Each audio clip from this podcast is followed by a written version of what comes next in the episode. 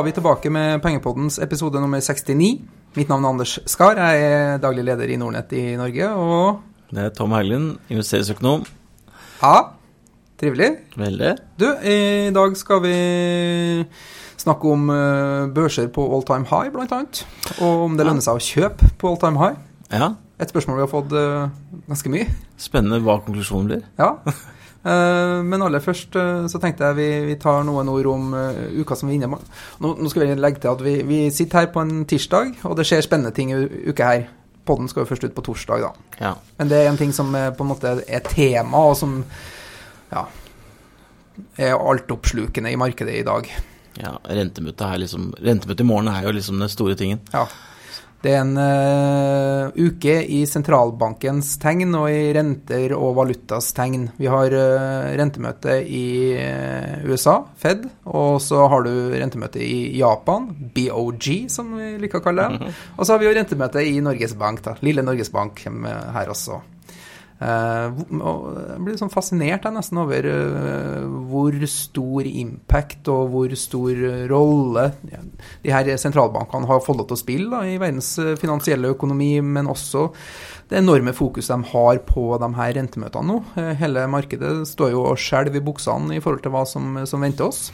Ja, det er veldig, det er veldig rart. Altså, hele verden sitter egentlig bare og håper at det nesten på at det skal komme litt svake tall, sånn at, de, sånn at de ikke kan heve renten. Ja. Mens i på en alle andre tider så har på en en renteøkning bare vært et tegn på at hei, nå går ting mye bedre. Men for oss som sitter i aksjemarkedet, så er markedet voldsomt opptatt av at renten skal holde seg lav lenge. Nei, eh, Det er jo utvilsomt at, at det har en viktig impact liksom, på, på økonomien. Eh, rentene danner jo grunnlaget for obligasjonsmarkedet og hvordan, pengene, nei, hvordan selskapene finansierer seg.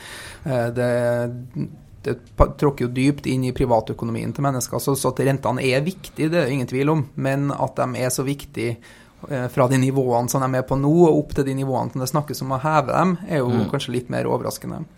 Nei, altså det som mm, Altså inn i 2016, hvis du så på rentebanen til USA, så hadde vi allerede opp, vi skulle være oppe i over 3% i slutten av 17.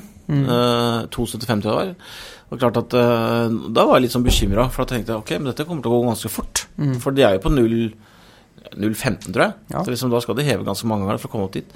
Men uh, nå har det gått et år nesten. da. Mm. har liksom, vi hadde en liten renteheving på 0,15 i fjor. og jeg tror, ikke, vi- jeg tror vi kommer til å se noe tilsvarende i år. Ja. Hvis vi skal prøve oss på noen noe gjetninger, så kan de jo sitte og le av oss når de hører, hører på, sant, nå- på torsdag.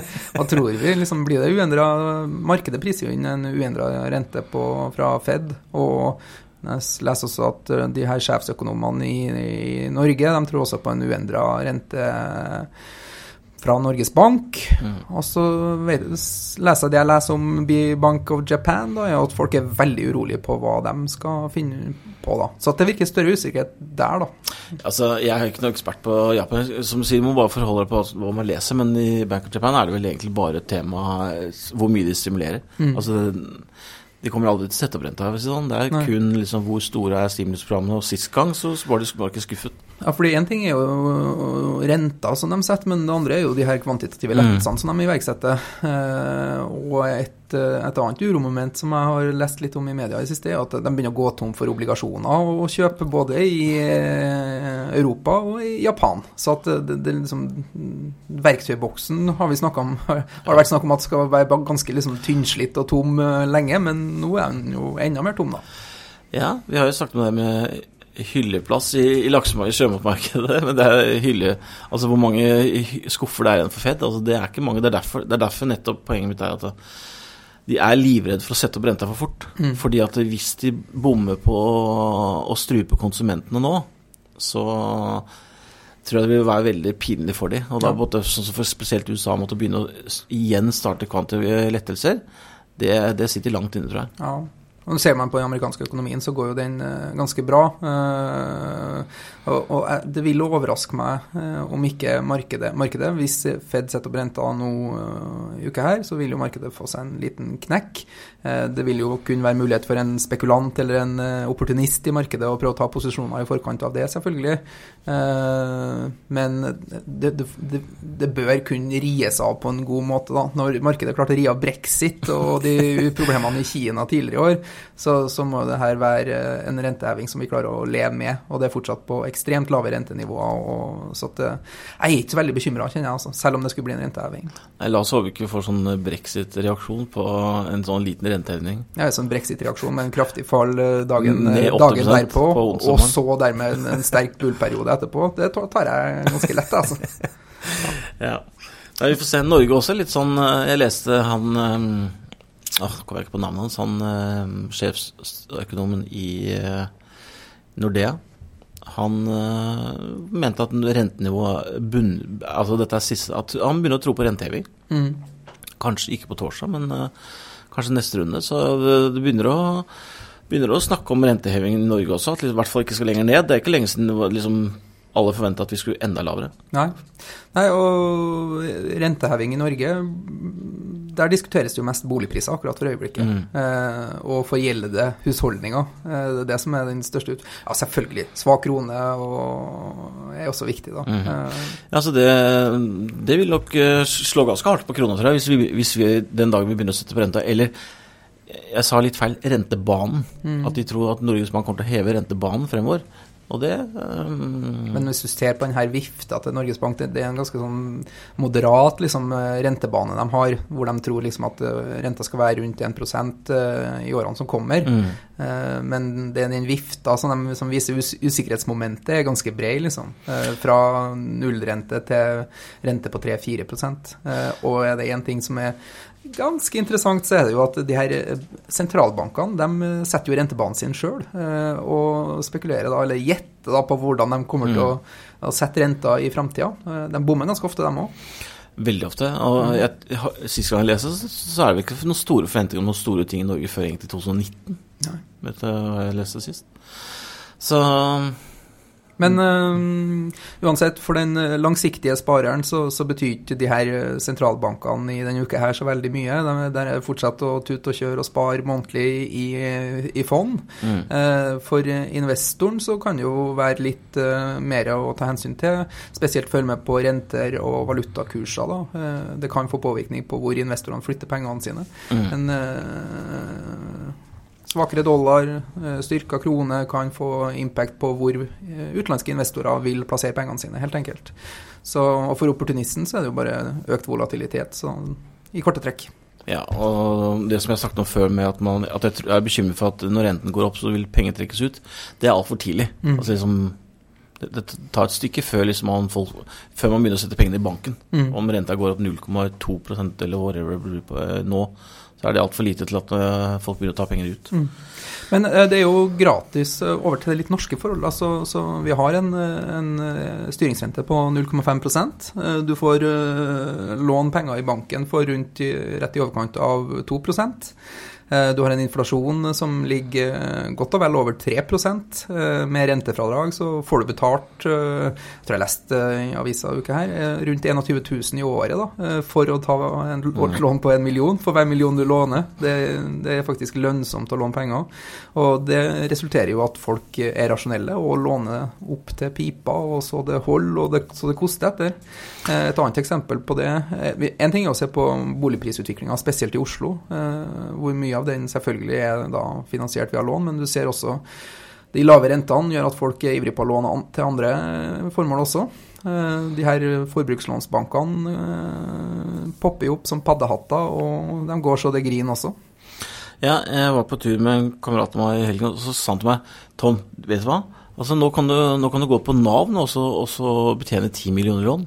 Så sa jeg hæ? Ja, sa hvis, hvis, du låner, hvis, du får lån på 10 millioner, da, og så har du 2 rente, 200 000 i året i renter, minus 28% så har du 12 000 25 nå. Så 25, ja, så da har du 150 12 000 måneder å betjene 10 millioner lån. det er litt skummelt, altså. Mm. Jeg er bekymret. Men det Ja, men det, det er fortsatt eh, lave rentenivåer. Det, det er utsikter til lave renter lenge. Eh, selv om eh, man skal ha en liten varsellampe her. Nordmenns totale, eller husholdningene sine gjeld har jo dobla de siste ti årene. mm. Jeg tror vi låner over 3000 milliarder kroner nå. Det som er positivt, da, det er jo veldig mye fokus på de her forbrukslånene og konsumentlånene. Eh, Det utgjør da bare 3% av nordmenn sin totale gjeldsbelastning i dag. Så, og er, ikke- den er ikke så rentesensitiv heller. Eh, Den styres ikke så mye av renta i Norges Bank, det er mer risikoen i låneporteføljen. Så, men sånn blir det da, når eh, kjøpekraften øker og bla, bla. Mm. Så, Nei, så vi kan jo, Det der med, med forbrukslån er jo liksom Det er det som er litt bekymringsfullt. Altså, jeg er litt usikker på de dataene som er. Det har vært, vært mye fokus på det at det er jo egentlig veldig lite statistikk på hvor mye folk låner i, av kredittkort. I tillegg så er det jo kan man jo nesten låne ti, ti kredittkort uh, uten at de vet om hverandre. Det snakkes det om gjeldsregister. eh, Riktig, sånne registre. Og det, det jeg, jeg er nå litt bekymret for Jeg er mer bekymret for at liksom den generelle tankegangen at liksom det, å, det å låne penger nå er så billig at man får litt sånn litt for avslappet forhold til det. da Mm. Også når man kommer ned i veien, eh, og hvis problemene kommer. Så er jeg bekymret for det. Men det er klart at hvis renta skal opp, så kan, de, kan man jo argumentere med at ja, men da går jo ting bedre. Mm. Renta opp er jo positivt for en aksje sånn som Storebrand, f.eks., som forvalter pensjonsmidler på lang sikt. Mm. Eh, bankene også vil ha muligheten til å ta ut større rentemarginer med en økende rente.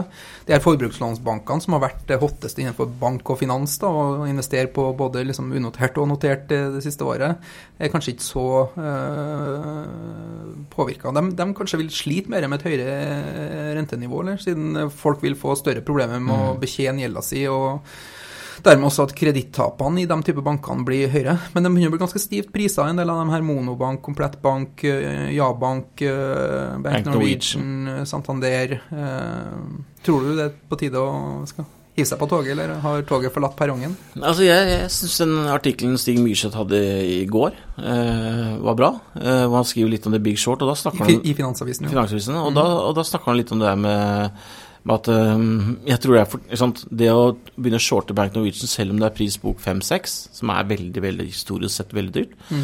uh, da er du helt avhengig av at veksten opprettholdes. Uh, jeg tror at det er dyrt, men jeg tror det er for tidlig. Og liksom, det går alltid mye lenger enn du tror. Og Mm. jeg tror også det at uh, bekymringen for boligmarkedet i Norge, den det kommer, alltid, kommer antakeligvis til å gå litt lenger, komme, holde på lenger enn man tror. da. Og på temaet 'det går alltid mye lenger enn du tror', eh, så, så skal vi gå over til vår eh, hoveddel i dag. Ja, Eh, skal du kjøpe aksjer på all time high?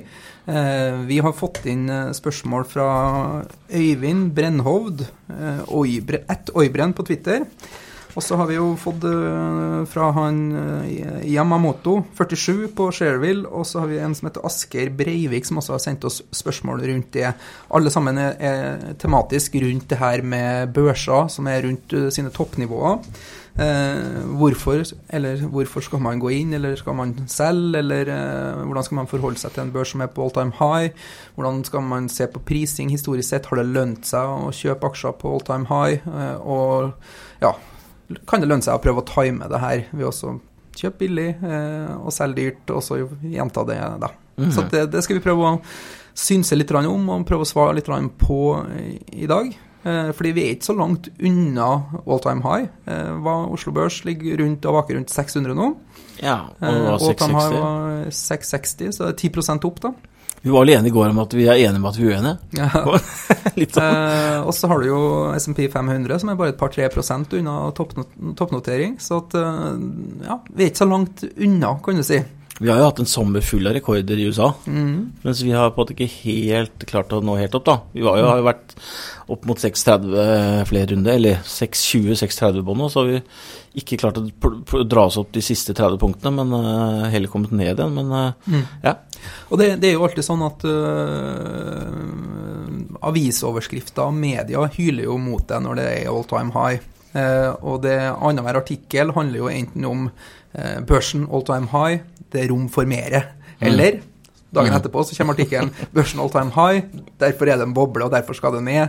Eh, og samtidig også liksom, derfor skal du kjøpe aksjer, derfor skal du ikke kjøpe aksjer. Da. Så, at, så at media er jo veldig på det her, eh, og det er jo ikke helt enkelt å bli klok på det. Eh, derfor skal vi bruke litt tid på det. da. Mhm. Ja. Skal man kjøpe aksjer all time, Anders? Ja, men uh, tenk liksom Vi kan prøve også å, å se litt på, på, på, den oppturen som er inne i nå, da, som har vært en ganske lang og seig opptur, og en skjør opptur uh, siden finanskrisen i 2008-2009. Eh, vi har hatt en oppgangsperiode på ja, hvor mange år blir det nå?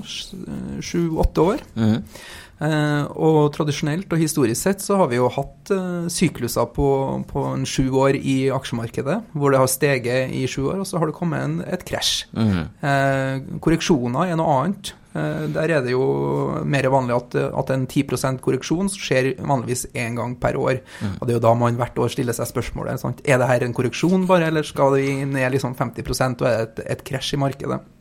De har jo kommet, de kom, det kom jo én i fjor, Mm. så etter sommeren. Mm. Så hadde vi en i januar i år, så det, så det stemmer jo ganske med mønsteret, egentlig. Ja.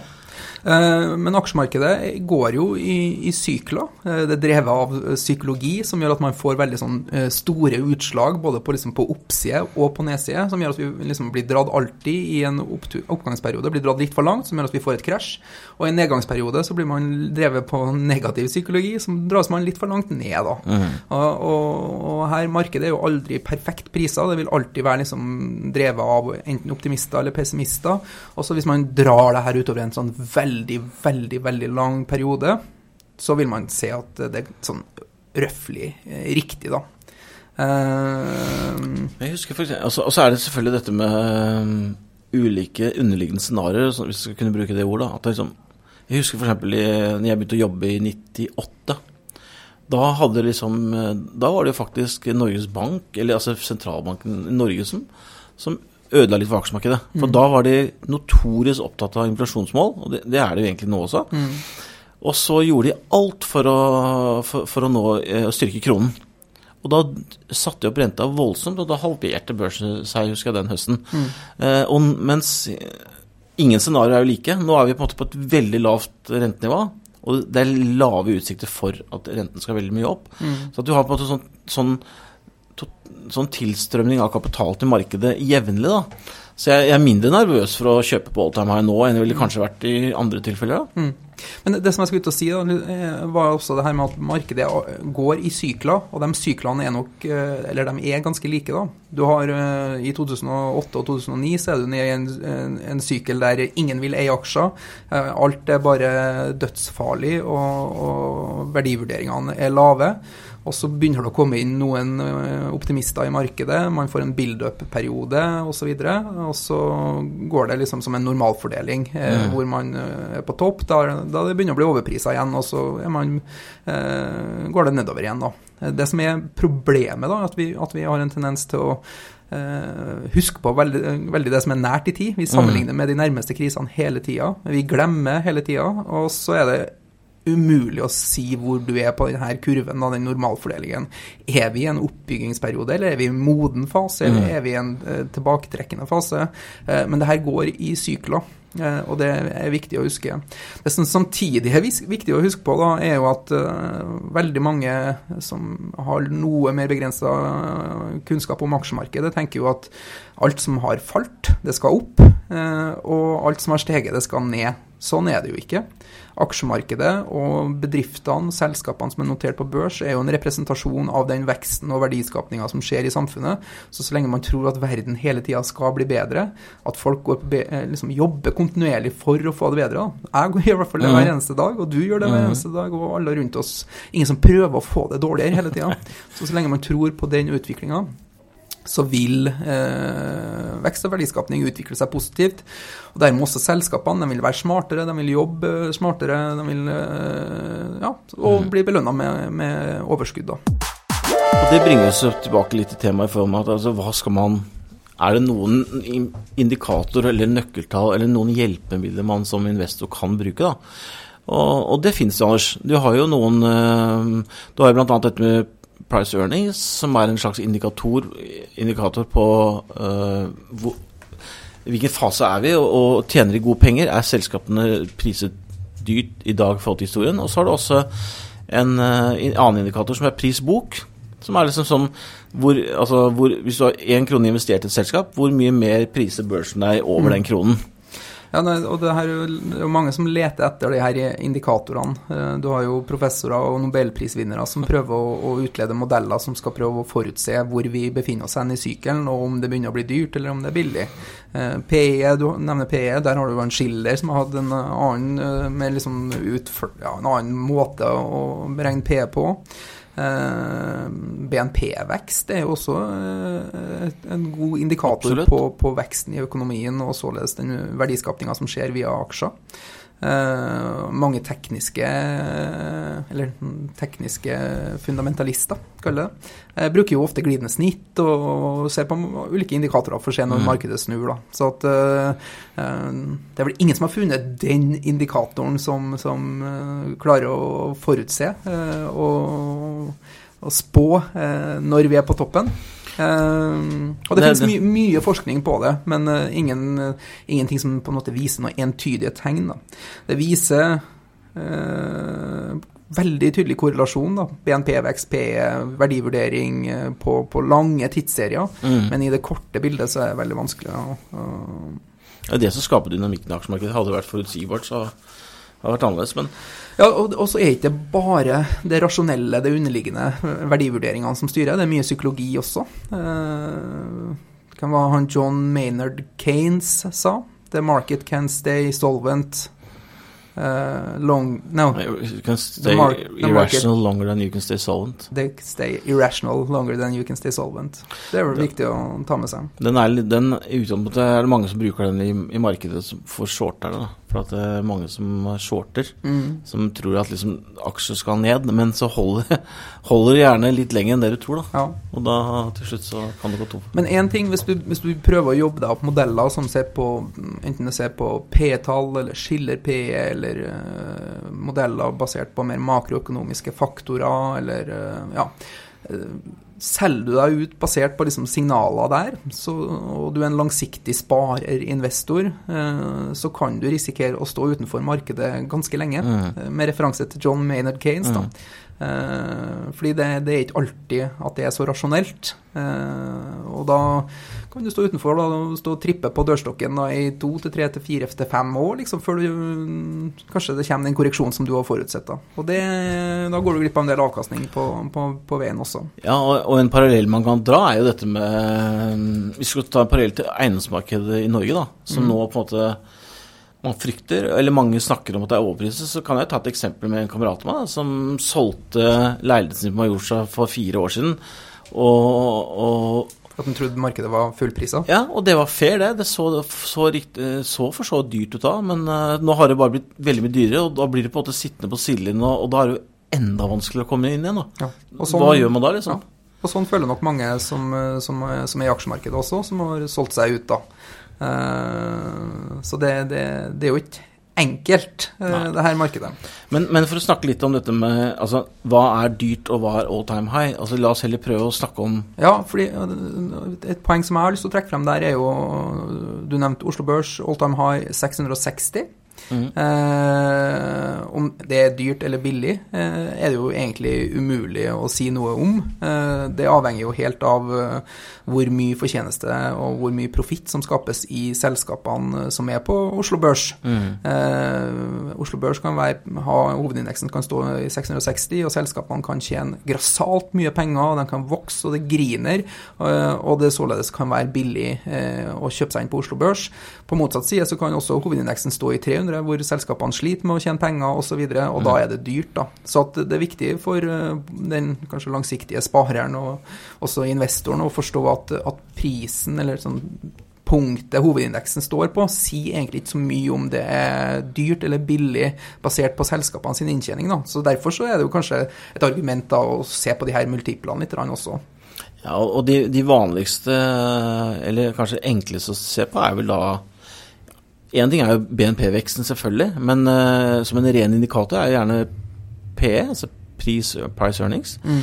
eller eh, prisbok, da. Hvor, my hvor mye er aksjen priset i forhold til hva som er investert i, boka i selskapet. Og jeg tror hvis du backtrader det og sier at du kjøper deg inn på en lav prisbok Backtrading, det- det det er ja, bra. Det, det er alltid bra. Men Kjøper jeg inn på en eh, lav prisbok eller en lav eh, PE, generelt børsens eh, vurdering, så, så, så hadde det nok vært veldig lønnsomt. Eh, men det er lettere sagt enn gjort, det òg, da. Mm. Eh, Men vi skal selge på P, da. ja. På verdensindeksene. Jeg var litt Price overrasket. earnings, hvor mye selskapene eh, genererer i resultat eh, på kursen du betaler for dem, helt enkelt. Ja, hvor mange år tar det å få, Mm. få igjen pengene. Eh, da var jeg litt overrasket, jeg må ærlig innrømme det. Jeg trodde at USA var rundt 17-18. For det er liksom, jeg tror medianen er rundt sånn 15 til 20. Jeg tror sånn 17 er sånn generelt. Ja, SMP eh, S&P 500, Mhm. eh, price earnings eh, historisk sett, har ligget mellom eh, 10 og 20. Eh, så det har vært en slags normal prising, liksom. Mm. Ned mot 10 så er det i den billige enden av skalaen, da, og 20 så er det opp mot en litt dyrere delen, da. Og nå står vi 24. Jeg trodde det faktisk ikke var noe særlig med en 17,5. Men igjen, det, det, er det vi er nå, da. Så er forward og du har liksom forskjellige indikatorer. Men, men eh, jeg så Nasdaq på 23,8. SEP var 24,4, mens Dowen var 19,6. Norge derimot var 26. mm, Så Men igjen, da. Price earners kan lure deg litt, fordi at øh, den, du kan ha selskaper som hvor forventningen til at inntektene fremover skal stige. Da vil det komme en ganske høy P, sånn som f.eks. Statoil, da, som er ganske, eller var i hvert fall en veldig stor del av indeksen.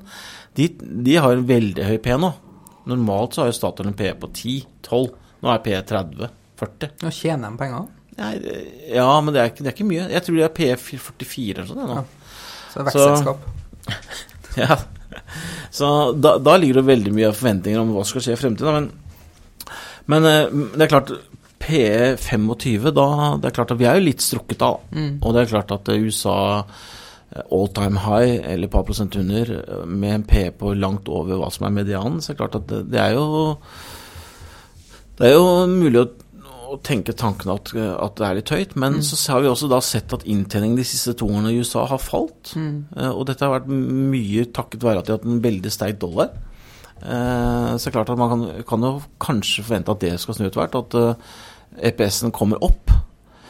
Men eh, det er vanskelig. Mm. Det er ikke noe, det er ikke noe to streker under, under svaret her, men uh, Nei. Og tilsvarende så, så har man jo pris for tjeneste. er jo et eh, mål man ser på om det er dyrt eller billig. Et annet er prisbok, hva du betaler for eh, eiendelene som finnes i selskapet. Mm. jeg syns det er en Eh, bedre indikator. som ligger i balansen. Eh, og USA igjen, da, SMP 500, så har den historisk ligget mellom to og tre. Eh, og det gjelder vel generelt både når du ser på PE og på prisbok, at eh, USA har ligget litt dyrere priser enn det norske markedet, som ligger litt lavere. Er enda litt mer optimistisk enn oss, Ja. så generelt. Er med likviditet, mer velfungerende marked. absolutt. eh, Det Um, finansielle sentrumet i verden.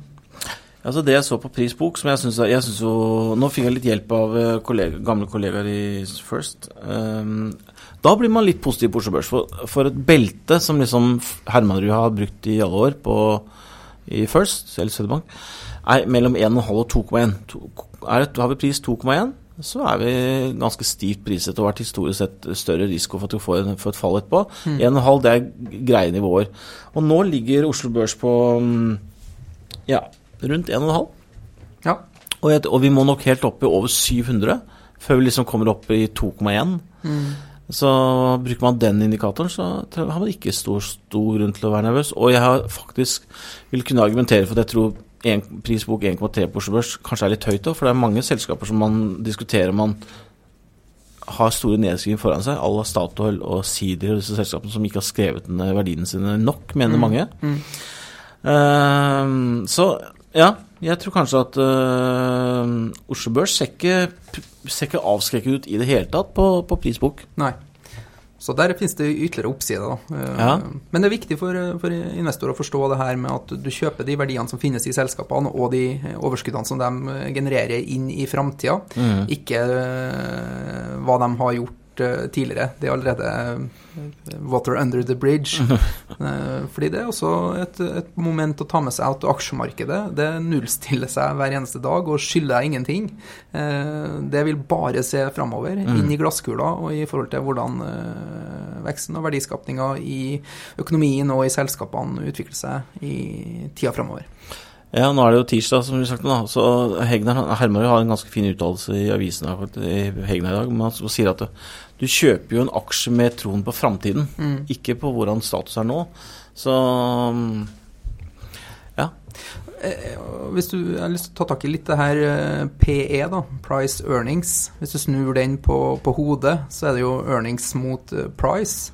Eh, som da gir deg en slags eh, avkastnings- eller earnings-yield, som tilsvarer det du, det du, får i rente eller avkastning på pengene dine. Eh, og har du en, en PE på 10, så får du jo 1 over 10, altså 0,1, dvs. Si 10% avkastning.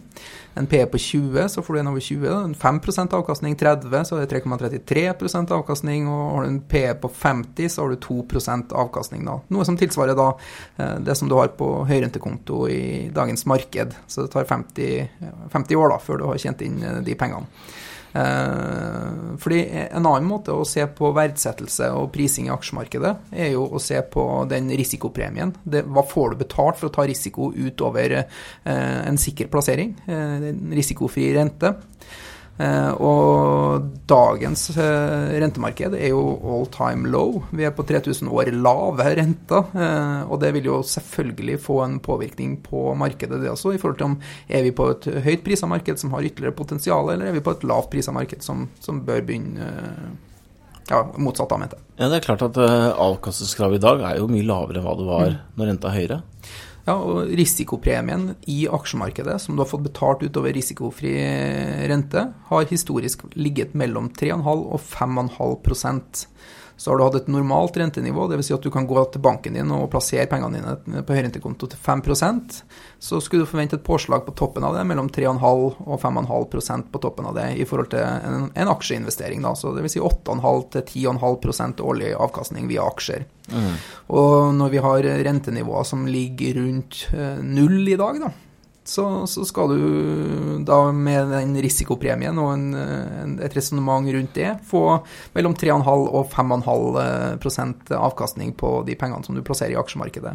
Og som jeg nevnte, den, liksom, den inverse av en PE på 30 er jo 3,33, så hvis vi ligger i den lavere eh, andelen av den risikopremien, så kanskje man skal akseptere en, en PE på rundt 30 i dagens lavrentemarked.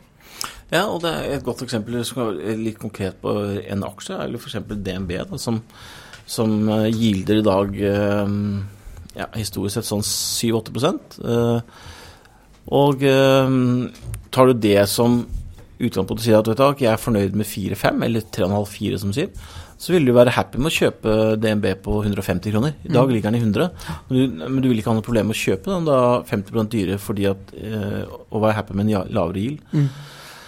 Så det er dette vi snakker om, altså ordbruken i markedet som heter multiple ekspansjon. At på du, multiplene går opp fordi du, du, du senker avkastningskravet, rett og slett. Mm. Og det her også illustrerer jo litt av det som er så utrolig vanskelig med å vurdere eh, hvor skal ha børsen videre. Hva skjer eh, going forward? Fordi eh, vi har en tendens, som vi var inne på, å sammenligne med ting som har vært før, og hvordan verden har sett ut før. Men verden er jo aldri helt likedan. Det at vi har så lave renter nå, det har vi jo aldri opplevd før. Eh, det at eh, vi har Kina som en ny eh, rolle i verdensøkonomien, er også helt nytt. Så det, er masse ting her som blir nytt hver eneste gang, og som gjør at vurderingene blir ulike fra gang til gang. Så det, det ja, det er jo nesten umulig å si hvordan det her vil utvikle seg, merker jeg. Det, det som er litt fascinerende med aksjemarkedet, er at at det hele tiden flytter, fokuset flytter seg hele tiden. Mm. Eh, nå er det plutselig eh, renter som er kjempefokus. Eh, Januar-februar var det selvfølgelig Kina som var kjempefokus. Altså, jeg, jeg, jeg, ble gal av å sitte og lese om Hellas mm. for noen år siden. Da var det der Grexit-greiene markedet fokuserte på. Og så er det plutselig japanske igjen. Altså, fokuset flytter seg hele tiden, nå det, men nå er det veldig trykk på Og så er det oljen til tider. Nå er det veldig trykk på dette rentegreiene. Ja. Men sånn spørsmålet er liksom, skal man gå inn eh, på Oslo Børs 660, eller skal man tørre å gå inn når eh, price earnings er, liksom 20-25? Um, tja, eh, vi kan prøve å gå over til den siste delen. Aller først, At det har lønt seg å kjøpe seg inn når eh, markedene har vært billige. eh, det, har det, jo ingen, det liksom viser all forskning. Kjøper deg ned, kjøper deg inn i aksjemarkedet når prisbok er lav og når price earnings er lav, så, så, så vil du jo få pen avkastning. Vi kan ta, kan ikke nevne noen morsomme eksempler før nå avbryter jeg, men når jeg har det, det, den grafen her Du har noen eksempler, som da f.eks. 2008. da. Ja, men du må forklare grafen, da. For den, Ja, dette er så dårlig gjennom på Dette er en, på- dette er en graf som, er, som viser eh, prisbok, altså mellom 1,5 og 2,1. Og så har du noen tilfeller da, hvor prisbok har vært helt ned på 1. Mm. Og de tilfellene da er jo da eh, 2008 er et veldig godt eksempel. Da var prisbok på Oslo Børs 1 blank. Mm. Eh, og så har vi vært oppe i tre én gang. Det var 2007, året før finanskrisen. Eh, så har vi vært nede i, i 2002, var vi faktisk nede på eh, året før Altså 1999 var jo oppe i 2,75 før Det var mest Nasdaq da, i 2000 som falt så fælt. Oslo Børs Mm. tok litt tid, men eh, vi hadde en runde i 2003 hvor vi var nede på prisbok igjen. Så, no, så, så de spenna er jo sånn Noen ganger går de utenfor, da. Eh, og 2008 var et, et helt klart eh, år hvor prisbok på Oslo Børs var 3. Mm. Nå er vi på 1,3. Mm. Så ikke noe spesielt uh, avskrekkende, altså. Nei, ikke akkurat på prisbok. Men eh, som, noe, som sånn generelt, da, skal vi prøve å, å, å si noe om eh, Skal man kjøpe aksjer på all time high? Eh, skal man eh, investere, eller skal man prøve å være taktisk? Skal man time, prøve å time topper og bunner, eller skal man, hva skal man gjøre liksom, når børsene nærmer seg all time high? Hva tenker du, Der har jo du en litt annen innfallsvinkel enn meg, som litt, sånn litt mer tradingorientert, eh, Tom. Ja, og det er jo spørs om jeg skal snakke for mye om Nei, men for all del. Nei, altså jeg Personlig, når jeg trader, så jeg, har jeg litt annet hode på akkurat det her. For at eh, en, en, en all time high er i min verden en liten motstand. Mm. Og det, dette gjelder ikke Nå snakker vi om all time high på Oslo Børs eller SEP, men si en aksje, da. Mm. Si at eh, Norwegian hadde en all time high på 110 for noen år siden, og så lå den og tradet på sånn 80, 90, 100, opp og ned, opp og ned, opp og ned lenge. Og min verden, av min erfaring, så er det sånn Den må i hvert fall teste all time high tre ganger før den går igjennom. For dette har noe med motstand altså En all time high er som regel alltid motstand. Mm. Så jeg tror det at uh, idet Oslo Børs går i all time high, så tror jeg at du kommer til å få tre nye sjanser på å kjøpe Oslo Børs billigere. Dette er da fra tradingperspektiv. Mm. Uh, Så jeg pleier ofte, hvis jeg har en aksje som har hatt en ganske klar, definert topp, selge aksjen når det er der oppe, og få den tilbake som regel ofte tre-fire ganger billigere. Uavhengig om hvordan den er prisa i forhold til inntjening. Og, Det har bare noe med at eh, når den kommer dit, så er det så mange som tenker åh, endelig, nå får jeg tilbake pengene mine, nå selger jeg. Og ofte så er det sånn at volumet men er alltid det korrelert til liksom all time high, eller? Fordi volumene kan jo ha gått på andre nivåer. Nemlig. eh, Ofte så går jo volumene ganske Altså det går det dessverre mye volum på høye nivåer nå. Mm. Eh, Så da er det ofte, er det ofte en motstand. Eh, Men igjen ulike tilfeller, da. Men Ja. det er litt sånn som jeg tenker. Og uh, sånn som men når jeg ser på børsene ute nå, så vil jeg tro at uh, vi har Oslo Børs som isolert sett har slitt litt med å komme til seks. Vi har prøvd det mange ganger. Det har vært liksom 5,90 har jeg sagt om mange ganger. Det har vært et veldig støttenivå på 200 dagers glidende gjennomsnitt. Og så har vi prøvd oss opp i 6,30 nå mange ganger, men vi har ikke klart å nå helt opp til 6,60. Jeg tror vi kommer til å klare det, for jeg er positiv til oljeprisen. Men jeg tror at når, vi, når, vi, når den spiken drar opp fra 6,30 til 6,60, så tror jeg personlig at uh, den kommer til å slite litt med å gå gjennom der. Jeg tror den skal teste det noen ganger før den går videre. Men no, det, det, det her er jo viktig, da, fordi nå snakker du som en litt mer eh, spekulant Ja. og som en opportunist som eh, ønsker å, å dra nytte av mer kortsiktige svingninger. fordi eh, viktig å tenke på hvilken eh, type lytter vi sitter og snakker mm. til også. Er det en, blir en en- sparer som, som sparer månedlig i aksjefond? Er det en investor som tenker liksom 5-10-15 år med en langsiktig aksjeportefølje? Eller er det en mer opportunist spekulant som forsøker å, å dra ut kortsiktige svingninger? Og det er ikke sant, sånn som de pengene jeg snakker om der, det er de pengene jeg sitter og, og trader med. Mm. Altså, Pensjonspenger står i et eller annet, står i storvannfond, og så har du på en måte månedlig sparing. Altså, det er sånn som jeg ikke ser på engang. Ja. Det, er, det er en annen greie. Men dette er jo penger som jeg driver og, og prøver å være opportunistisk med, da, og maksimere avkastningen. Og da må man jo bruke den historien og erfaringen og tankene. Man må jo på en måte ha en eller annen tro på et eller annet. da. Ja. Ja, fordi Det er også forskning som sier at uh, all time high it's the mother of all buy singles. Verden og veksten går bra, og selskapene går bra, og, og utsiktene er positive. Det er derfor vi er på, på all time high. da. Og, og også hvis du liksom vi snakka litt om det her, liksom det er lett å se det over lange tidsserier. Jo kortere perspektiv du har, jo vanskeligere å, å, å, finne ut om er vi på et eh, toppen, eller er vi på en bunn, eller en midlertidig topp eller bunn, osv. Eh, ser du på børsutviklinga fra 1930-tallet fram til i dag, så ser jo ikke det ut som noe annet enn en rekke med kon kontinuerlige all time highs. Du ser jo knapt nok uh, kriser på Black Monday og dotcom-krisen, Asia-krisen eller finanskrisen. Det er bitte, bitte, bitte, bitte små spikes, mm. liksom. Så at uh, verden utvikler seg. Uh, du har liksom teknologi som drar det videre, du har produktivitetsvekst osv. Som, som gjør at verden kontinuerlig jobber for å få det bedre. Og er du en langsiktig sparer og en langsiktig investor, så er det kanskje det som du heller skal ha fokus på. De lange dragene i stedet for uh, er du på en midlertidig topp eller bunn, liksom. Fordi mm. verden går framover. Absolutt. Men det er jo, det er jo det er jo den eh, våte drøm til, til liksom både sparere, investorer og tradere å treffe eh, topper og bunner.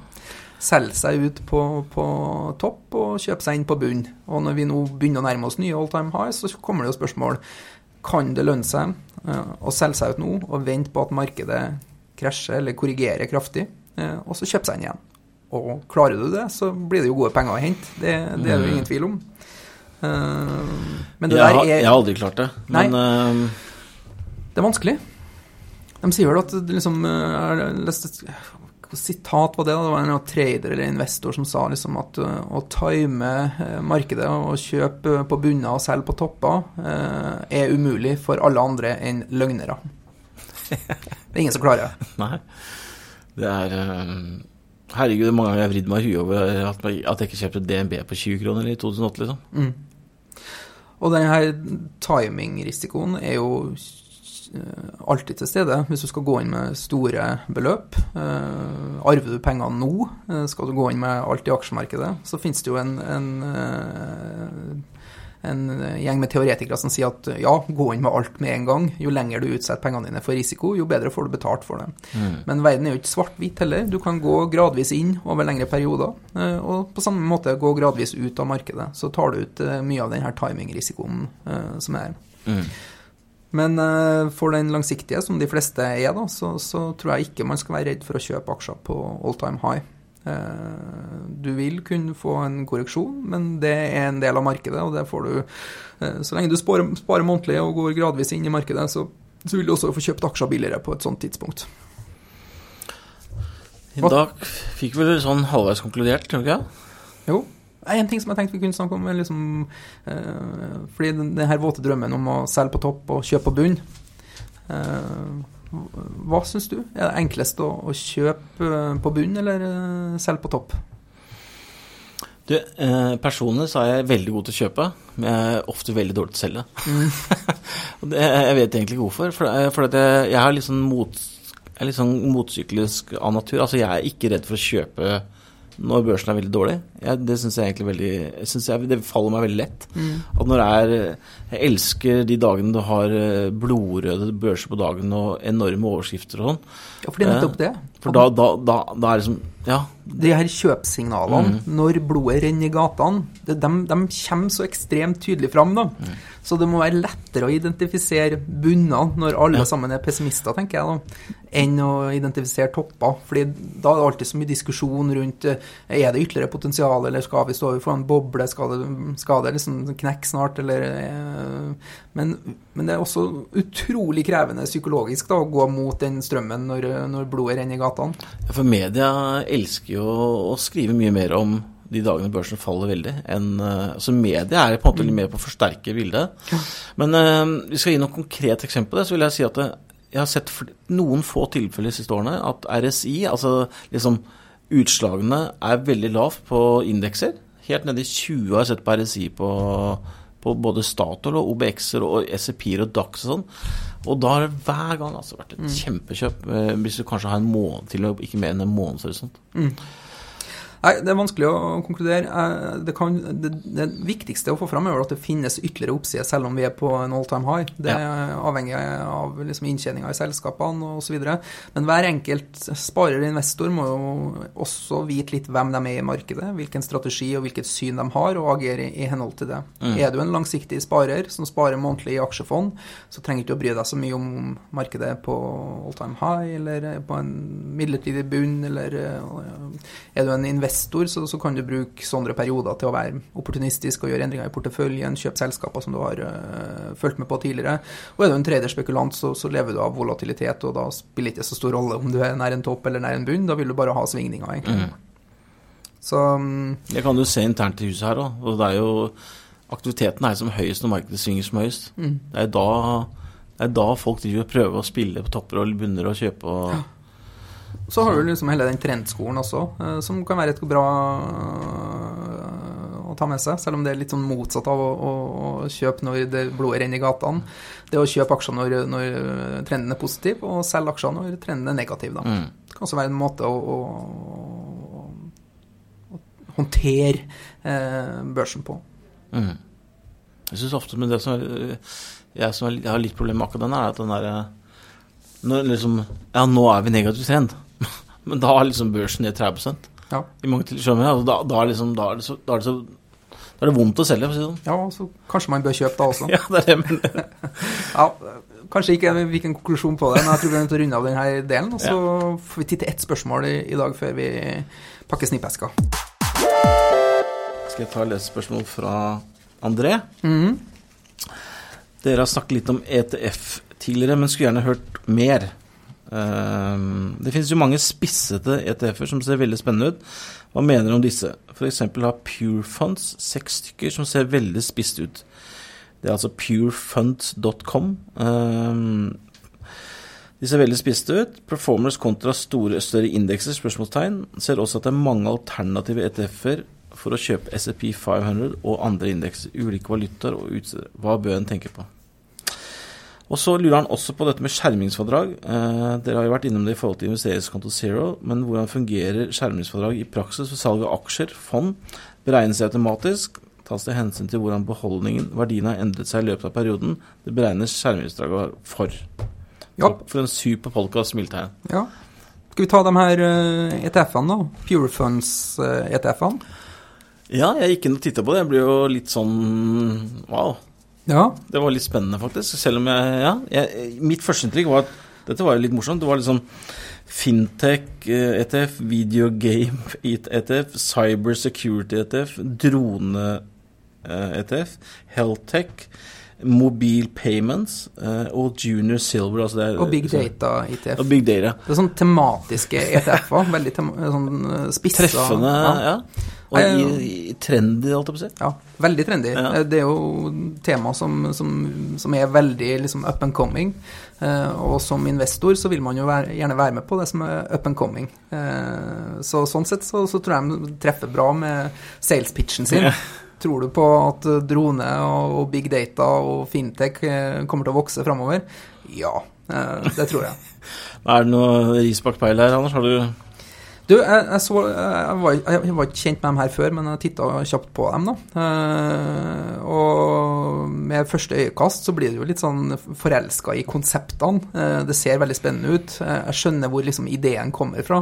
jeg kunne tenkt meg også liksom å få eksponering mot big data, fordi der, der er vi liksom i, i en startfase. det har skjedd mye, men potensialet utover det som er i dag, er enormt. liksom, så De som er posisjonert, de selskapene som er posisjonert for å liksom lage lagring i skyen og utnytte liksom, data på en mer fornuftig måte. Åpenbart liksom, at de kommer til å tjene penger inn i framtida. Mm -hmm. uh, men når jeg gikk det litt mer i sømmene, så, så ble jeg vel ikke sånn kjempe kjempeimponert over akkurat de her. Det kan være at de kan bli bedre, men for det første så, så var de nokså dyre. Eh, 0,6 til 0,7% årlig forvaltningsavgift. Mm. Eh, mange andre ETF-er som er litt bredere, og nevner liksom bredere indekser som SMP 500, du har Nasdaq-indeksen QQQ f.eks., som, er- som er billigere. Eh, så at det var syns prisen var litt høy for dem. Mhm. Eh, så så jeg også det, det som er viktig å se på, da, er jo eh, En ting er navnet deres, men hva er det faktisk de har av innehav? Hvilken indeks er de følger? Hvilken type eksponering får du mot det? Du må passe på at du ikke bare kjøper navnet, men at du faktisk gjør litt research på hva det underliggende er. Eh, og her er det det her International Security Exchange, som er en del av Nasdaq, som har konstruert eh, indeksene som de følger. da. Jeg tror det er på oppdrag fra Pure Funds eh, at de har gjort det. Mhm, Eh, gikk ikke gjennom alle sammen, men jeg gikk gjennom eh, f.eks. Big Data-ETF-en. Eh, så der var det 41 selskaper. Veldig mye store selskaper i USA. Og når du tenker big data, så tenker du litt sånn startups og sånn sånn her. Så du, men du fikk liksom selskaper som, som SAP, HP, som også driver med veldig mye Mm. annet. Da. Så jeg er usikker på kanskje hvor ren eksponering får du mot big data som konsept og idé. Er det sånn à la Moody's og sånne selskaper? tror du? Uh, den her eh, indeksprovideren du tenker på? Nei, inni Ja, samme. Nei, jeg kjenner ikke alle selskapene. Så at, uh, men hvis du ser på indeksen, så har den jo dobla seg de siste fem-seks årene. Så, så, så selskapene i indeksen har utvikla seg ganske pent. Mhm. Det var en veldig stiv prising på akkurat den big data-ETF-en, og en PE på ja, opp mot 100 eller noe sånt, tror jeg. Så at uh, Såpass, ja. Eh, Men hvis du sammenligner samtidig også, sammenligna utviklinga med den her indeksen som fondet følger, da, med f.eks. Nasdaq 100, så, så utvikla den seg så å si identisk. Så okay. at uh, får du noe mye annen eksponering, egentlig, var et spørsmål jeg stilte mm. meg. Eh, og så siste punktet som jeg ble veldig skuffa over når jeg gikk inn og så på, på handelen din, så var det jo nesten ingen handel. Eh, den handla 23 dollar på kjøpesida mot 25 et eller annet på, på selgersida, så den spredde på over godt over 2 dollar, tilsvarende en eh, 10% indirekte avgift for deg, da, hvis du skal Kjøp på den ene sida for 23, og så selger du på den andre sida for 25, så forsvinner jo to dollar hver gang du kjøper og selger. Så at det er enorm spredd, da. Eh, og dermed også dårlig likviditet. Så at um, jeg vil absolutt anbefale folk å være noe skeptisk til denne type mote-ETF-er. Uh, konseptet, ideen er godt, men uh, sånn som jeg ser den her, så har de nok et lite stykke å gå ennå. Uh. Spesielt, altså, det er det som Det første jeg sitter på når jeg ser på det, er liksom ikke likviditeten. mm. For den spredden er jo en ren kostnad. Altså Hvis du kjøper en dag og så blir du nervøs dagen etter, så har du liksom tapt 8-9 bare, bare på spredden. Mm. Det er for dårlig. Og så hadde jeg i tillegg eh, litt dårlige forutsetninger for å vurdere en del av de selskapene som inngikk i indeksen også. Eh, Er det virkelig big data-eksponering jeg får, eller? Mm, ja, ikke sant. Ja. Så at eh, ved første øyekast så det veldig forlokkende ut. Jeg ble litt mer skeptisk etter å ha kikka litt på det. Men eh, ideen og Mhm. tanken rundt liksom å, å ri trender som vi tror blir sterke i framtida, er jo god, da. Men uh, om du skal kjøpe de her type ETF-ene, eller om du skal gå mer bredt uh, med en Nasdaq eh, ETF, uh, kan kanskje være verdt å vurdere akkurat i Mhm. tilfellet her. Han lurer også på dette med skjermingsfradrag. da. Eh, Vi har jo snakket om det i investeringskonto Zero, men eh, hvordan fungerer skjermingsfradrag i praksis ved salg av aksjer og fond? Beregnes det automatisk? Tas det hensyn til hvordan beholdning i verdien har endret seg i løpet av perioden det beregner skjermingsfradraget på? Ja. Dette er noe du er god på. Anders. Ja, men litt eh, opptatt av er, man jo av det. fordi delvis er man jo en sparer-investor sjøl og er interessert i å få med seg det, de, de, det man kan slippe å betale av skatt eh, personlig. Men så jo, vet vi at mange kunder er opptatt av det også. Og så har det blitt spesielt fokus på det som følge av eh, de her ulike skattereglene for investeringskonto og aksjefondskonto. Eh, skjermingsfradrag er jo et slags bunnfradrag du får på aksjeinvesteringene dine. Eh, hvor det som skjer i praksis, er at eh, inngangsverdien din, dvs. Si det du har betalt for aksjen, oppjusteres hvert eneste år med det som skal tilsvare en risikofri rente. Og denne skjermingsfradraget, det, det får du ikke på investeringskonto.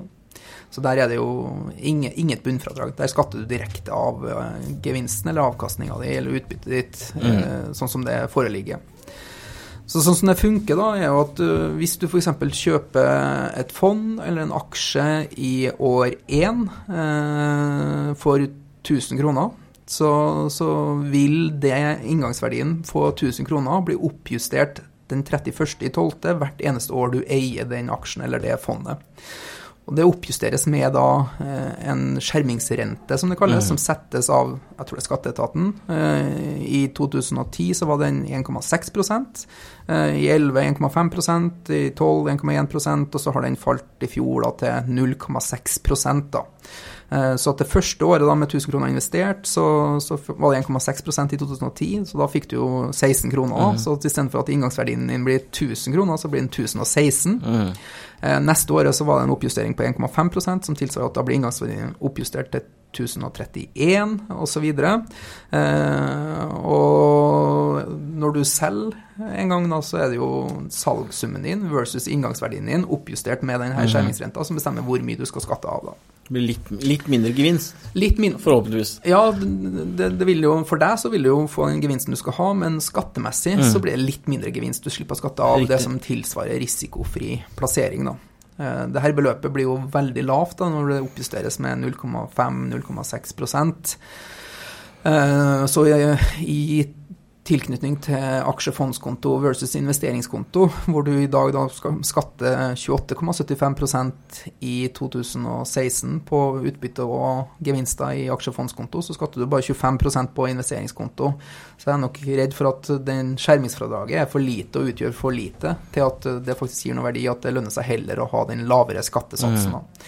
Nå blir det interessant å se om det skjer noen endringer på, på skattereglene rundt det. Eh, men det er også verdt å ta med seg at du må eie aksjene den 31.12. Det er da uh, det, det, er da du blir liksom får det. da. Mm. Det spiller ikke noen rolle om du eier en aksje fra juni til november. Da får du ikke noe skjermingsfradrag. Du må eie det over et årsskifte for at du skal få akkumulert det på denne skjermingsfradragskontoen din og bli tillagt inngangsverdien din.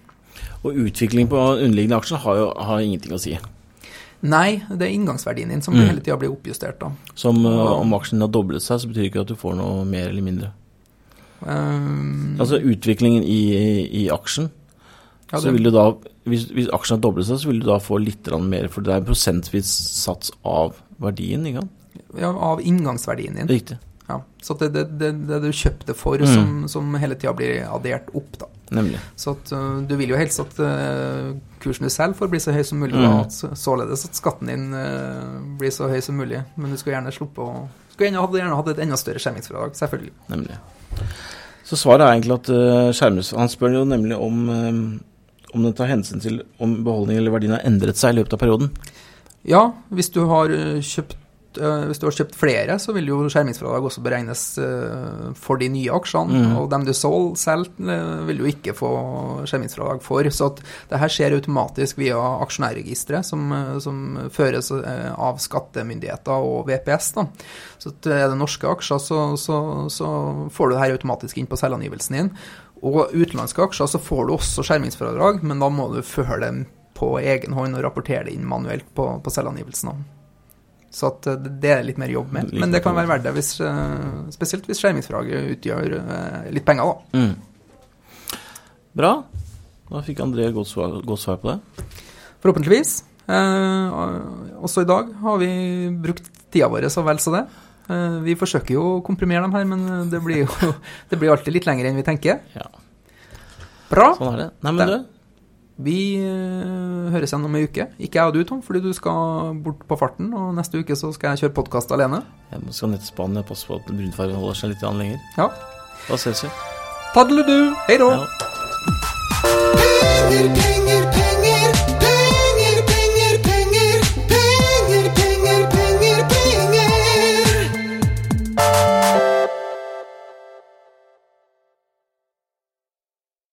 Denne podkasten skal anses som markedsføringsmateriell, og innholdet må ikke oppfattes som en investeringsanbefaling.